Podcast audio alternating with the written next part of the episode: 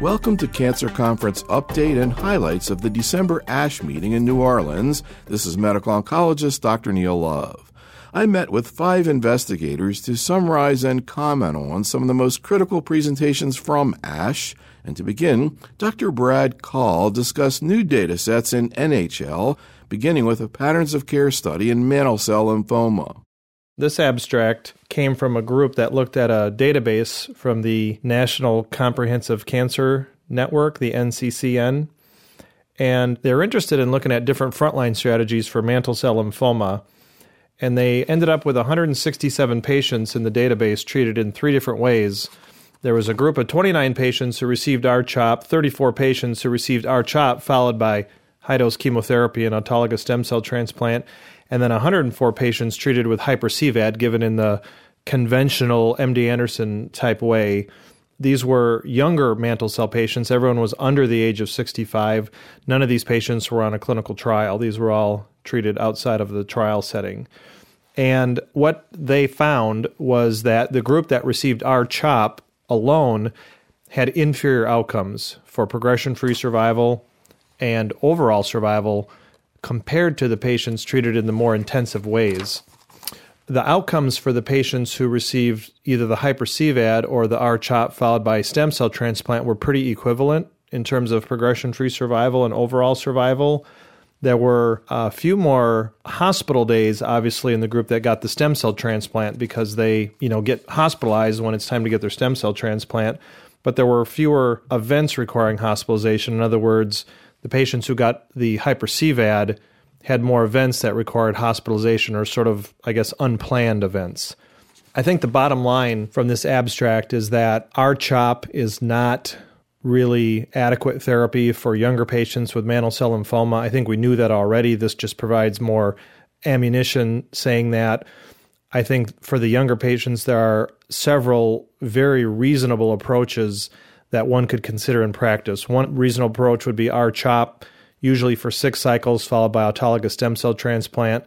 Another reasonable approach would be to give conventional hyper-CVAD for about four cycles, followed by stem cell transplant. And finally, one could just give the full course of hyper-CVAD, which in the MD Anderson series was eight cycles. And I think all three strategies are reasonable and probably have fairly similar outcomes. It would require a huge study to show a difference between those three, the kind of study we're never going to do, frankly. So I think for practitioners, any one of those three would be a reasonable approach. You've studied the so called modified hyper-CVAD regimen, and you had a poster at ASH looking at a modification of that. Can you discuss what you presented there? So, we presented a poster at the meeting this year where we did our modified hyper-CVAD, which takes out the methotrexate and the cytarabine.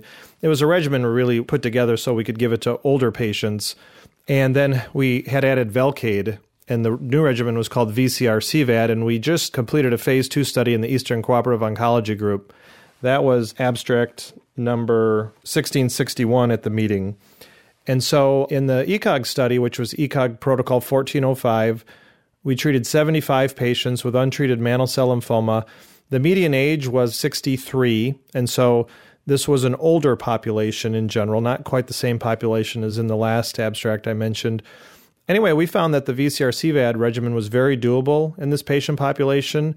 There were very few dropouts for reasons of toxicity. We had very few problems with peripheral neuropathy.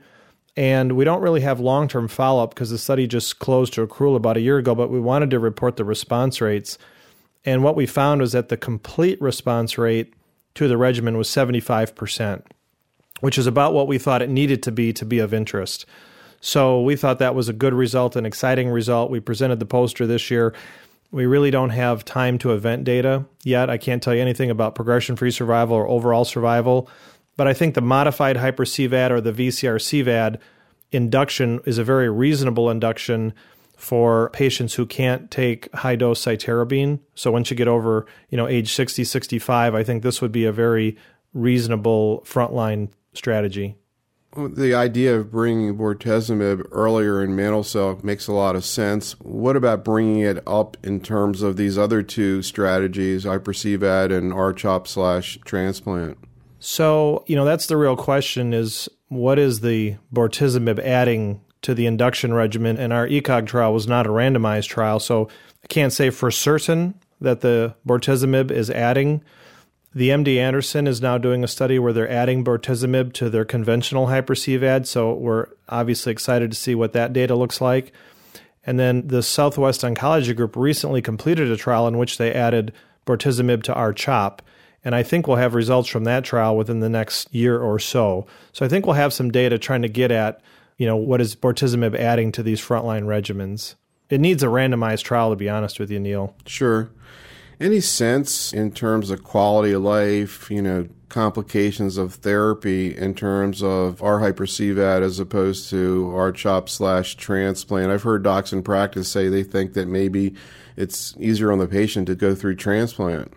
Yeah, that's a hard thing to sort out in the setting of a trial. Certainly, my impression from taking care of a lot of mantle cell patients is that it is actually easier for a patient to go through R-CHOP in a stem cell transplant or abbreviated hyper-CVAD in a stem cell transplant as opposed to going through the full eight courses of conventional hyper-CVAD. And so, for example, we are currently developing an intergroup trial that's a collaboration between ECOG and SWOG. And we had a lot of discussions about what should be our backbone, our chemotherapy platform for younger patients moving forward. And what we settled on, Neil, was four rounds of conventional hyper CVAD, so that's two part A's and two part B's, followed by high dose chemotherapy and autologous stem cell transplant. And we're going to do a phase two trial involving both cooperative groups just to set the bar. We want to see how that regimen performs in a multi center cooperative group setting. We really don't know. We only have single institution data, you know, which is always different. And once we have that bar set, then we're going to start adding to that regimen. And then we can start doing more innovative things like Velcade in the induction or lenalidomide post transplant or things like that. So we sort of think that a good base to build from is a abbreviated hyper-CVAD, meaning four cycles, followed by autologous stem cell transplant for patients 65 and younger. Let's go on and talk about one of the toughest presentations to get into in the ASH meeting. It was like the Beatles had returned to town, or you couldn't even get in the televised portion of it, which is Rummel's presentation on bendamustine with rituximab. Yeah, I was shut out of the room too. I went to the overflow room 20 minutes early, and it was standing room only in there. And just a note again, it just frustrates me so much that Ash can't get these presentations posted the way ASCO does. It's unbelievable. Yeah, and every year they shortchange the lymphoma oral sessions with rooms that are too small. Yeah. So, All right. Anyhow, yeah. it was great so, data, so let's talk about it. Yeah. So this was a really important study, probably the most important study that I saw at the ASH meeting this year. And this comes from a German cooperative group called the STIL, S T I L.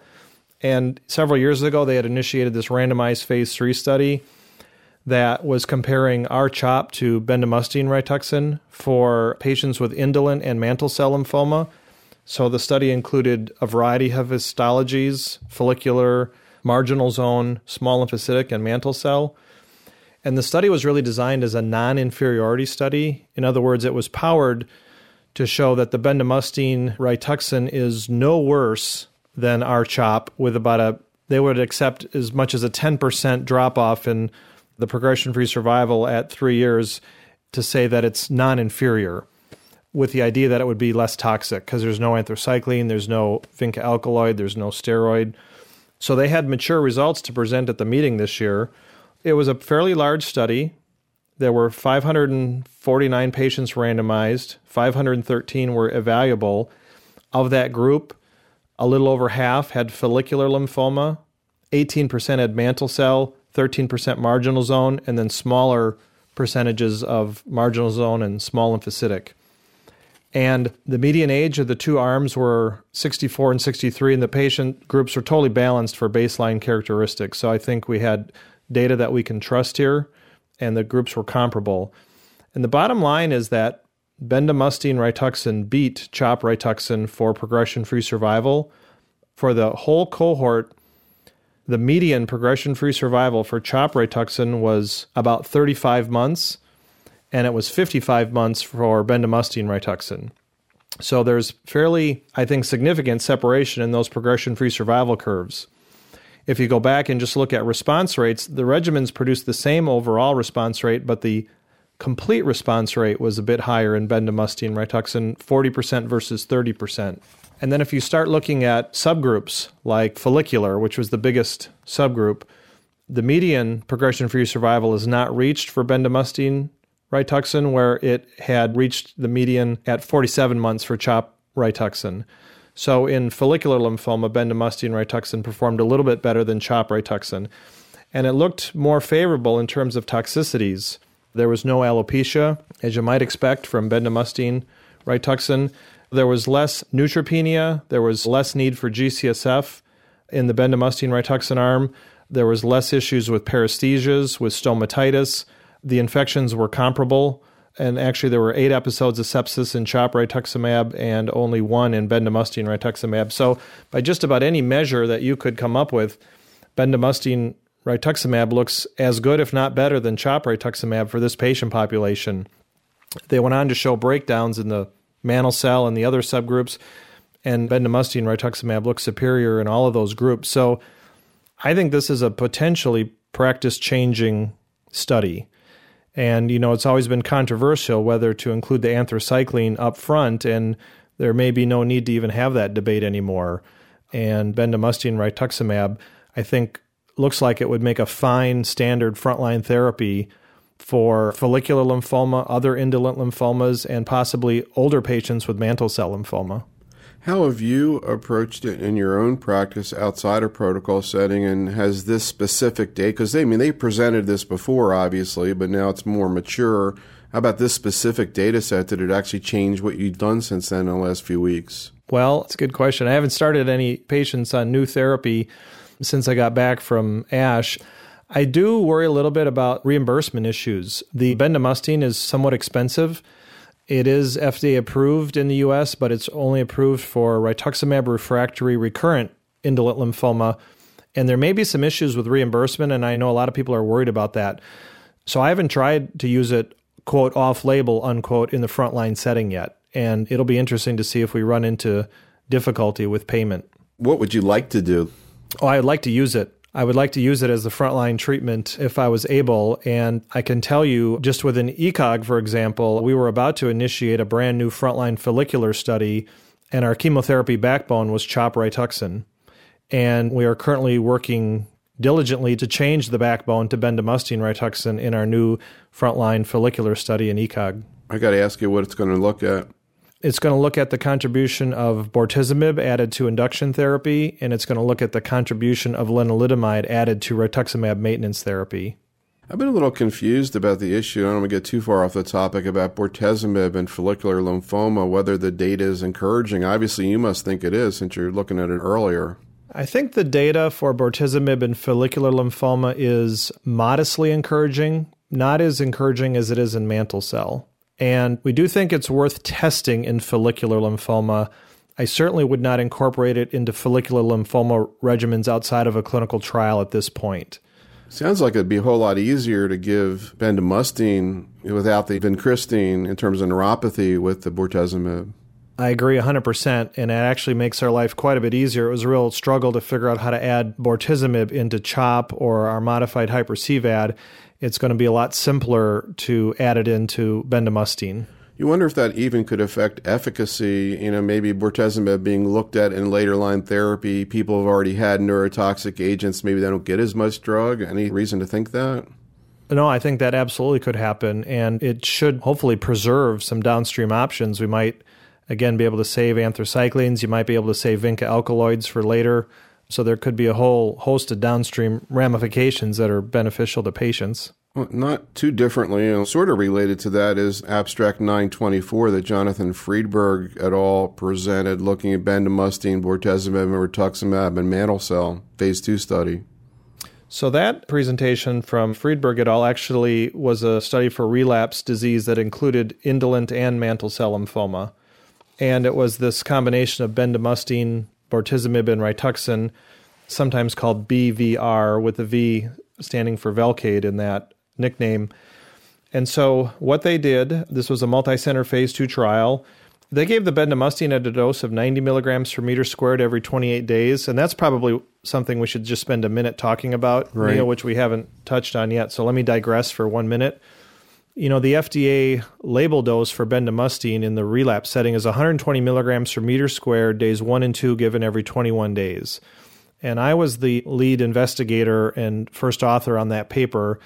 And, you know, I can tell you that that is not the optimal dose for bendamustine. And if you look at the data that Rummel used in his abstract and the data that Friedberg used in their study, the dose of 90 milligrams per meter squared, days one and two, given every 28 days, is a much more patient friendly dose and schedule. Bendamustine is a fairly myelosuppressive agent. It can be particularly hard on platelets and the recovery of counts after bendamustine is slower than it is after regimens we're more used to giving, like CVP and CHOP. So to have that interval go from 21 to 28 days, I think is important. And I think 90 is going to turn out to be a better dose than 120. So in the Friedberg study, they used this dose of 90 every 28 days.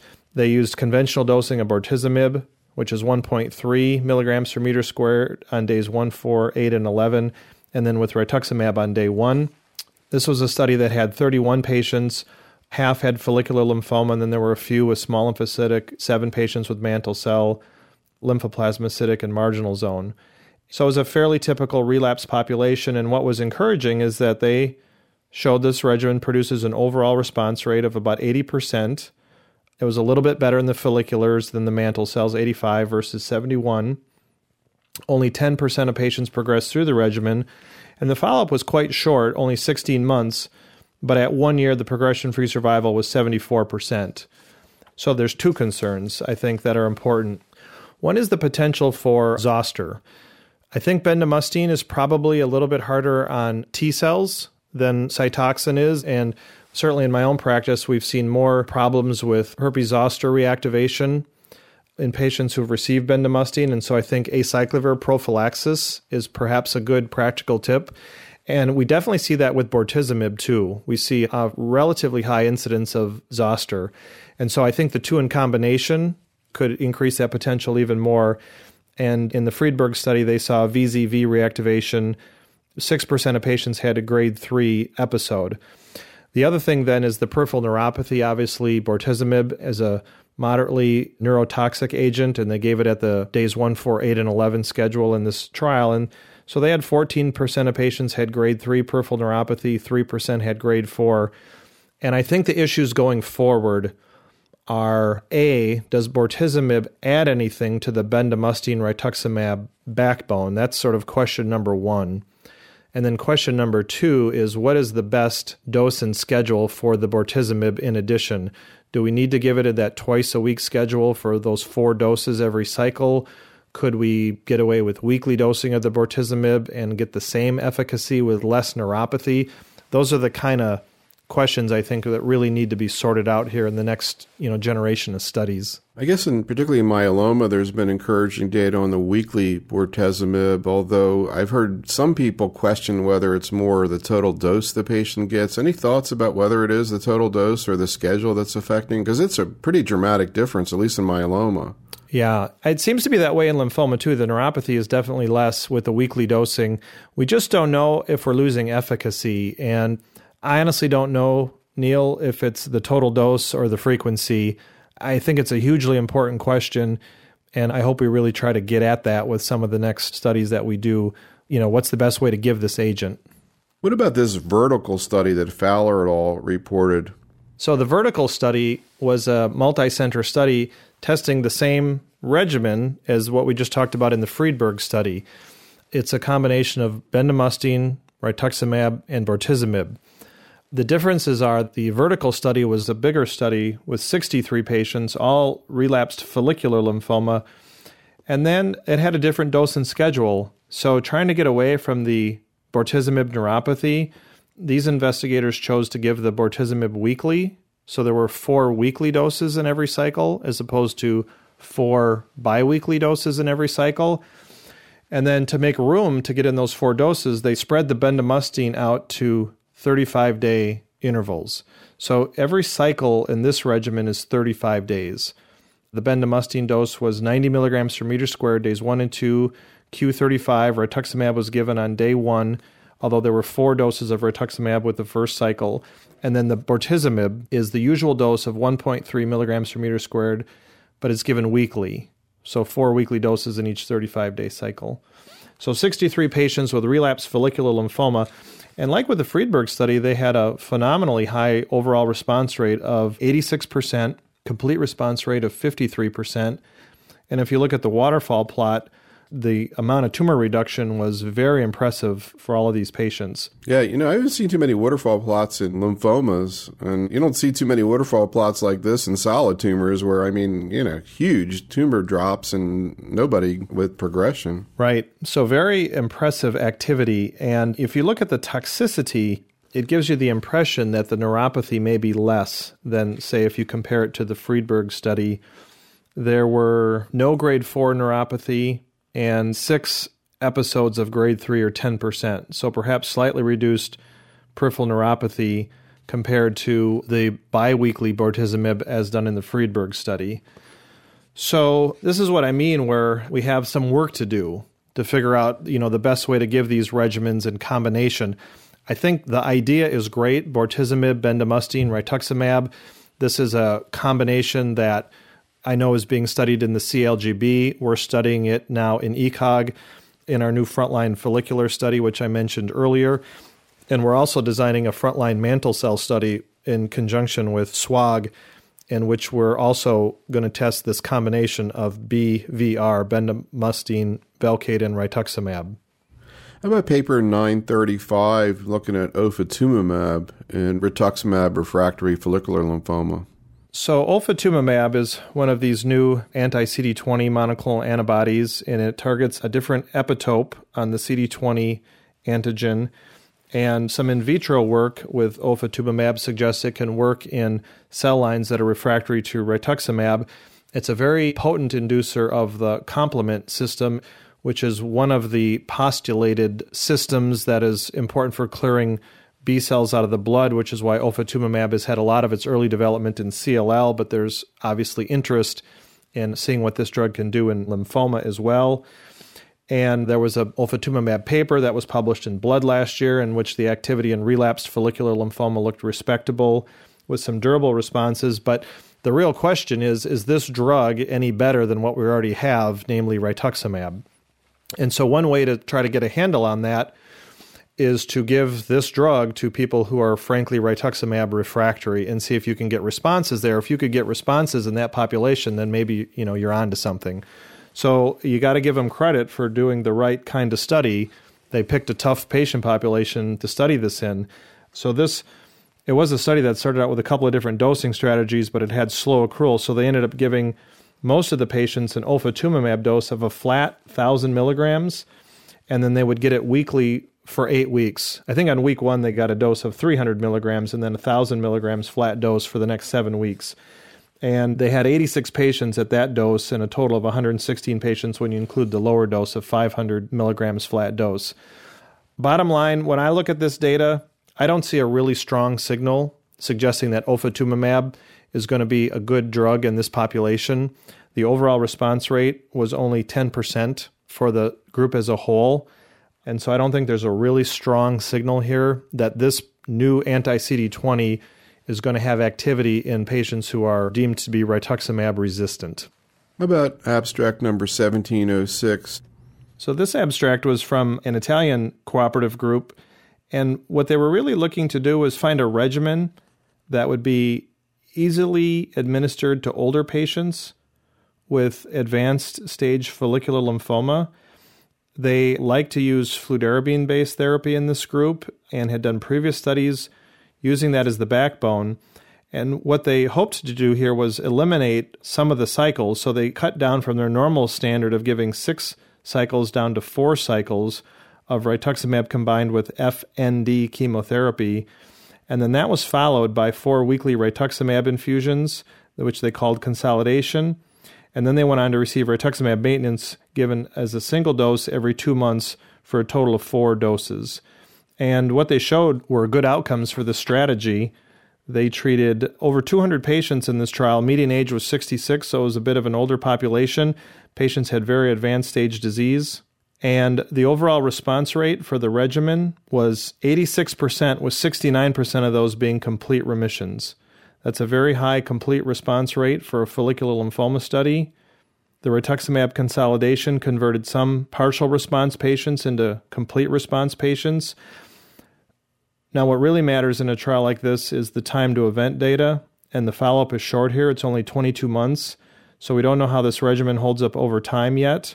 But the two year progression free survival was 75%, which is a good number. It's a single arm study, it's not comparing anything, but I think this strategy is a good one for older patients trying to eliminate some amount of cytotoxic chemotherapy and replace that with a less toxic therapy like a rituximab consolidation and maintenance course. What about the paper by Zinzani et al. looking at RFM followed by ibritumumab radioimmune therapy? So, this is kind of a similar strategy to what we talked about in the last abstract. And again, they're trying to take advantage of some very highly active agents in follicular lymphoma. We know that fludarabine and mitoxantrone is a very potent combination in untreated follicular lymphoma. We know from the FIT trial, which was published over a year ago, that yttrium 90 ibritumumab tiuxetan is a good consolidation therapy. In a randomized clinical trial, it showed a substantial prolongation and progression free survival. And so, what they were looking for was a potent induction regimen, namely rituximab, fludarabine, and mitoxantrone, for four cycles and then followed by a single course of 90Y ibritumumab tiuxetan as a consolidation. So, this trial at the time of presentation had enrolled 55 patients. It was a typical breakdown where most of the patients had advanced stage disease, 11 of them had bulky disease. And what they showed was an overall response rate of 92%, including a complete response rate of 75%. And among the nine patients who had partial remission after the chemotherapy, eight of those converted to complete remission after the radioimmunotherapy. So I think the take home message here was that radioimmunotherapy is a very effective consolidation, and this may turn out to be the best way to give these radioimmunoconjugates as so called consolidation therapy. And Perhaps a wiser strategy, since these are myelosuppressive agents, is to give them after a shorter course of chemotherapy. In this case, they gave four rounds of the immunochemotherapy instead of a longer course of six or eight rounds. Even with that shorter course of chemotherapy, they had overall very high complete response rates. And what we hope is that you don't sacrifice efficacy by cutting out some of those rounds of chemotherapy, that you preserve quality of life and you preserve bone marrow health for downstream treatments. We don't have really time to event data from this trial, so you know it'll be interesting to see what the progression-free survival looks like with a couple more years of follow-up. What about the strategy of RAI consolidation outside of a protocol setting? I guess one of the issues is we don't really have randomized data on people who got our chemo up front, just chemo. Right. Yeah, that is a big problem, and we're not going to have that kind of randomized data for a while. You might be aware of the SWOG protocol. The number I think is 0016. It was a big randomized trial that has completed accrual over 500 patients, I believe. My understanding is we may have the outcomes from that trial sometime in 2010, and it randomized patients to CHOP Rituxan or CHOP followed by a single dose of I31 tositumomab. But the patients who received the radioimmunotherapy consolidation didn't receive R-CHOP, they received straight CHOP. And so that still won't answer that question that you just posed.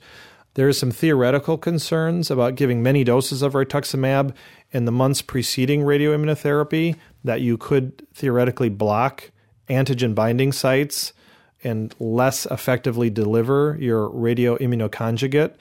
There's some preclinical data from the group at Fred Hutchinson which suggests that is the case. And so we still don't know if giving rituximab chemotherapy prior to radioimmunotherapy is better than giving straight chemotherapy. That's a area uh, needs clarification.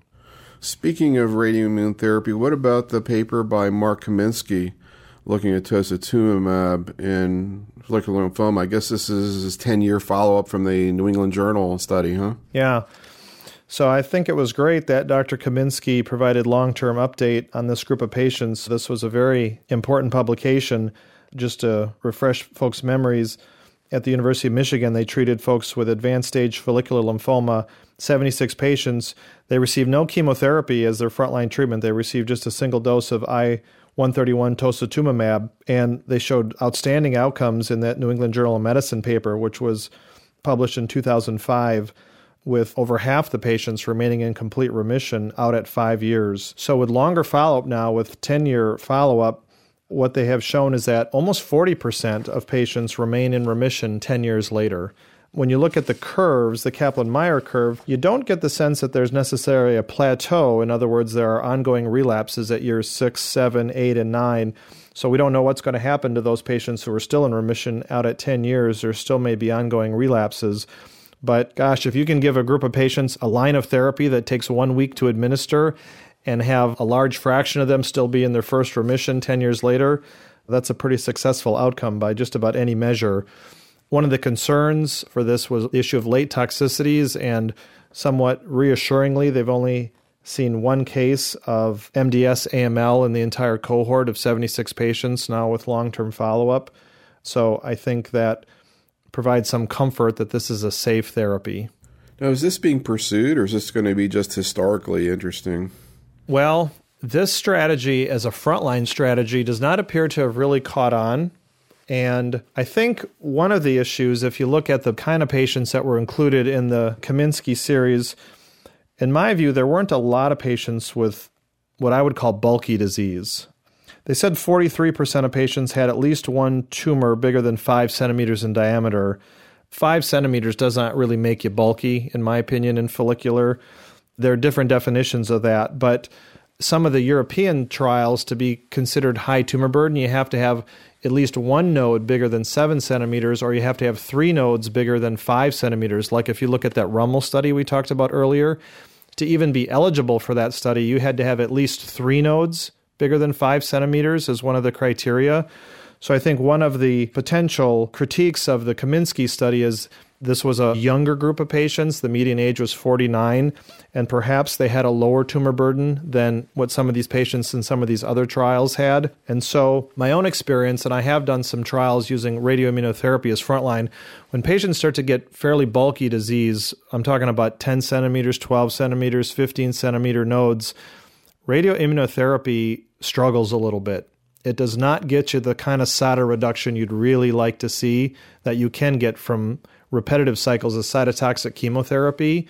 And for that reason, radioimmunotherapy may turn out to be most useful as a consolidation strategy.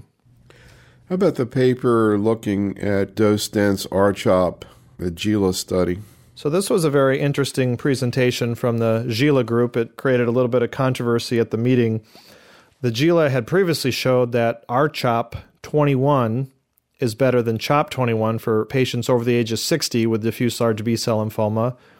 Around the same time, the German high grade lymphoma study group showed that CHOP 14 beats CHOP 21 for the same patient population.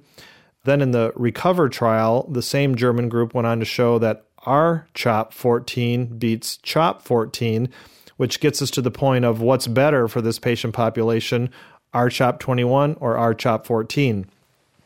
There's actually two ongoing randomized clinical trials looking at this question. One comes from a group in the UK, and they presented the first snippet of their data at the ASCO meeting this last summer and they just had response rate data, but there was no response rate advantage for RCHOP 14 over RCHOP 21. This GELA presentation that was presented at ASH was the results of an interim analysis. It looked at the first 200 patients that were enrolled. The trial actually went on to enroll 600 patients. This is just looking at data in the first 200. So patients were randomized to either arm. They all went on to get eight cycles, and there's about 100 patients in each arm. The two groups were very comparable for baseline features. Let me get to the bottom line. If you look at response rate at the end of treatment, there was really no statistically significant difference. If anything, actually, the RCHOP 21 was just a touch better than RCHOP 14. And if you look at event free survival, progression free survival, disease free survival, and overall survival, there was no benefit for RCHOP 14 over RCHOP 21. And actually, there's a little bit of separation in some of the curves favoring RCHOP 21, although that is not statistically significant. And so, you know, there's the first Kaplan Meier curves we have to look at comparing those two regimens. Now, that leads to all sorts of questions like did they give the RCHOP 14 on time like they were supposed to? Well, it turns out that the median interval between each cycle in RCHOP 14 was 15 days. So they got close to getting it in every 14 days. The median dose intensity in terms of planned delivery ended up being somewhat better in RCHOP 21.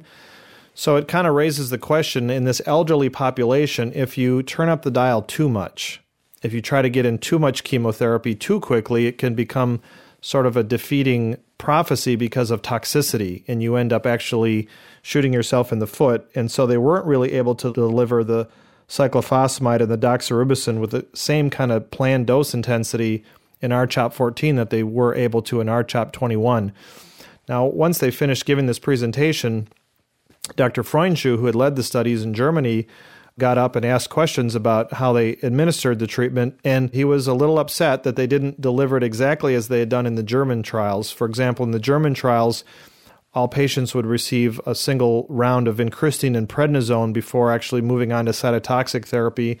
He feels it's very important. It helps patients improve their performance status and be better study candidates because a lot of the myelosuppression and infections and sepsis events often happen in cycle one.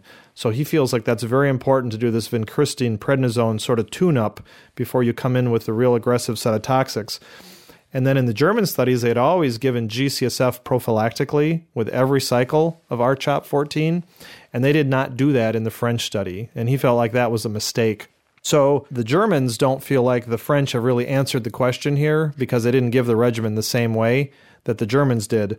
My understanding is that the trial in the UK is actually giving the RCHOP 14 as prescribed by the German aggressive lymphoma study group. So we have another crack at getting an answer to this question in a definitive way. But for right now in practice, I would say there's nothing to support giving RCHOP 14 right now in practice. I would give RCHOP 21 and that's what I would tell anybody.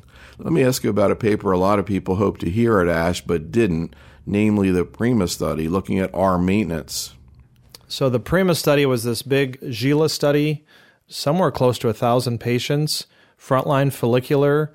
Patients received R-CHOP or RCVP, or there was one other induction, which I'm forgetting the details of what the other chemotherapy patients could get, although the vast, vast, vast majority of patients received R-CHOP as the induction. Once patients completed that, they were then randomized to observation or two years of rituximab maintenance given as a single dose every two months for a total of two years.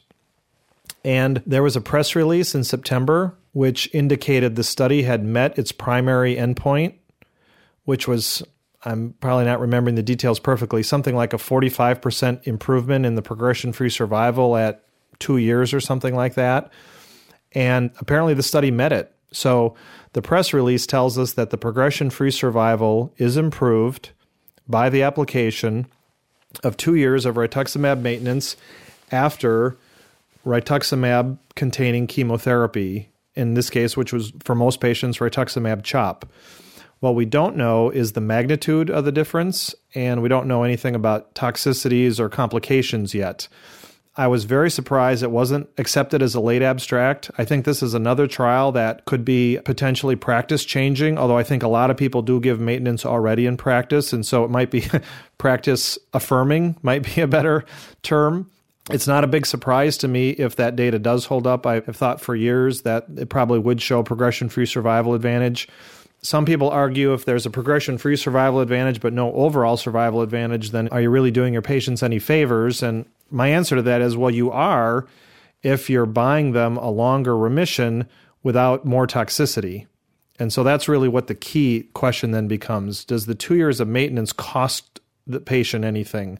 Does it increase the risk for infections? Does it increase the risk for other types of complications? Does it limit the kind of things that you can do downstream later in the patient's course. And, you know, to date, there's no data suggests that there is harm from doing that. Two years of maintenance. I've not seen any evidence that suggests that that's a problem or creates a new set of issues. So, if the Prima data, when it finally comes out, shows what the press release tells us it's going to show, I think it's just going to make everybody feel more confident that two years of maintenance is a very appropriate and reasonable thing to do after ARC containing chemotherapy.